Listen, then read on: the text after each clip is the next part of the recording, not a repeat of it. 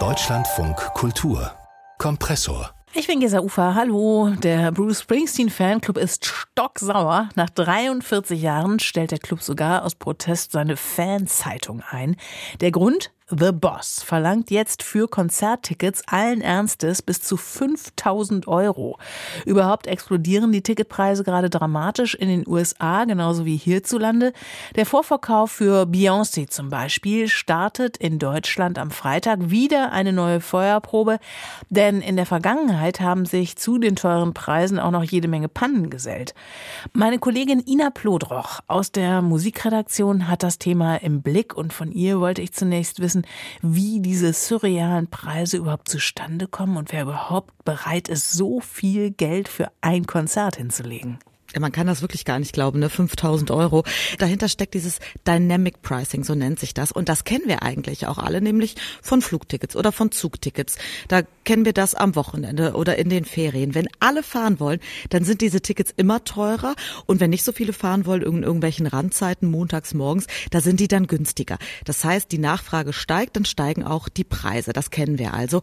Und der Hauptticketanbieter in den USA, das ist Ticketmaster, der beherrscht so 70 Prozent des Marktes, der wendet das an. Nicht immer. KünstlerInnen dürfen das wohl auch ausschließen, heißt es. Aber scheinbar hat Bruce Springsteen oder auch Taylor Swift das nicht ausgeschlossen. Und dadurch kommt es eben zu diesen teilweise 5000 Euro bzw. Dollar äh, Ticketpreisen. Das heißt nicht, dass jetzt jedes Ticket so teuer war. Das muss man auch dazu sagen. Also Ticketmaster selbst hat dazu gesagt, ja, 11 Prozent der Karten seien mit diesen variablen Preisen verkauft worden und die anderen knapp 90 Prozent zu einem Festpreis. Günstig ist das natürlich nicht. Ne? Also man muss sich ich habe mal geguckt nach Bruce Springsteen in Deutschland. Da gab es jetzt keine Berichte über dieses Dynamic Pricing. Mhm. Günstig sind die trotzdem nicht. Die mhm. waren so 70 mhm. bis 200 Euro und VIP-Tickets haben dann auch schon mal bis zu 400 Euro gekostet. Ein Wahnsinn. Und dazu kommen ja aber auch noch on top und das nicht nur in den USA äh, viele technische Probleme. Also es gab beim Vorverkauf zur Taylor Swift Tour richtig viele Pannen. Ähm, was hat man denn möglicherweise aus diesen Problemen gelernt? Gelernt. Also gerade jetzt im Hinblick auf die Beyoncé-Tour, die ja jetzt dann startet. Und ich glaube, in Amerika werden schon Tickets verkauft und ab Freitag auch bei uns, ne? Ja, es ist also man muss echt sagen, es ist wahnsinnig kompliziert. Es ist irgendwie nicht so, ja, okay, der Vorverkauf startet und dann kann man das da eingeben und dann kriegt man ein Ticket. So einfach ist das irgendwie alles nicht mehr. Also in den USA, genau, das stimmt, da ist der Vorverkauf schon gestartet, allerdings nicht für die kompletten USA, sondern Ticketmaster hat das jetzt gestaffelt. Mhm. Äh, die haben dann verschiedene Gruppen gemacht, nicht alle Städte auf einmal und Fans mussten sich auch vorher anmelden, weil ein anderes Problem, auch warum ähm, diese ganze Seite dann so down war, äh, waren die Bots. Also wenn so mhm. Computer quasi Tickets ähm, automatisch gekauft haben, haben, um die dann später teurer weiter zu verkaufen.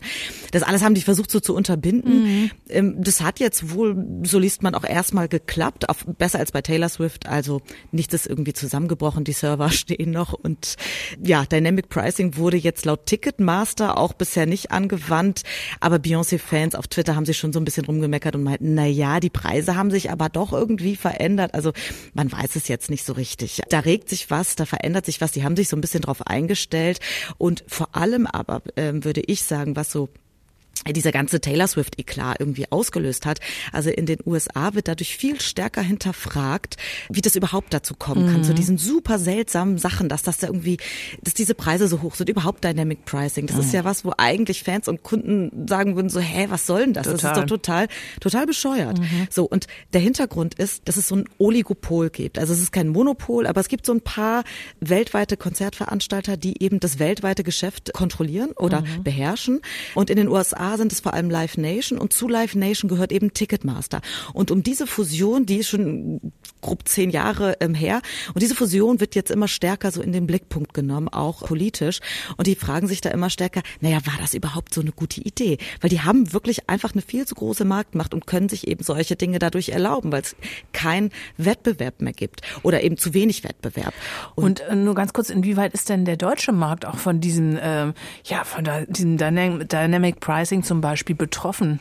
Es gibt's auch bei uns, es ist aber nicht ganz so häufig angewandt. Also technisch ist das möglich. Es wird wohl auch manchmal gemacht, aber von 5000 Dollar oder beziehungsweise dann Euro Ticketbeträgen ähm, hat man jetzt hier noch nichts gehört. Was jetzt aber nicht heißt, dass es hier jetzt irgendwie alles total ähm, normal läuft. Mhm. Also wir haben hier auch diese Sachen mit dem, was ich eben so angedeutet habe, mit auch hier ist es kompliziert. Ich habe jetzt mal nachgeschaut. Freitag startet der normale Verkauf äh, für Beyoncé-Tickets. Heute startet schon der für Telekom-Kunden. Morgen oh. Startet der für, ja, ja. wenn man sich bei Ticketmaster als Newsletter-Kunde eingetragen hat. Also mhm. Also auch da ist es echt zu einem Rauch der Kopf, wenn man das irgendwie sich ein Ticket kaufen will. Ja. Ina, aber nochmal letzte Frage. Was, was würdest du sagen, was diese wirklich schräge Ticketpolitik eigentlich für die Fankultur bedeutet? Also, also im ganz kleinen und im Social Media Sinne gesehen, habe ich den Eindruck, die rücken vielleicht auch so ein bisschen stärker zusammen. Die berichten darüber, die machen sich so auch so ein bisschen drüber lustig, so ja, werden sie überhaupt irgendwie jemals ein Ticket bekommen? Dann sammeln sie gemeinsam Tricks und Tipps, wie ah, sie ja. denn da rankommen und so weiter und stehen da so ein bisschen zusammen. Aber wenn wir jetzt natürlich mal so gedanklich einen Schritt zurückgehen, ist das natürlich eine krasse Sache. Also diese ganz teuren Ticketpreise, das ist ja das, worauf es hinausläuft, zeigt einfach, dass es so ein Luxus geworden ist. Also Fan von einem Superstar zu sein, ist ein riesiges Luxusprodukt. Und eigentlich stehen diese ganz großen Stars ja eigentlich für was, für was nicht Elitäres, mhm. für den großen Pop, der ja eigentlich nochmal so Menschen verbindet und unterschiedliche Gruppen verbindet. Und das schwindet dadurch natürlich total. Und das ist so, was das so, glaube ich, für Fankulturen heißt. Und es bleibt natürlich auch viel weniger Geld übrig für vielleicht mal kleinere Konzerte. Weil wenn ich schon irgendwie 100, 200 Euro für ein großes, äh, für ein großes Popkonzert ausgegeben habe, bleibt natürlich immer weniger auch für kleinere Konzerte übrig. Ina Plodroch über explodierende Ticketpreise und Pannen bei den Kaufportalen.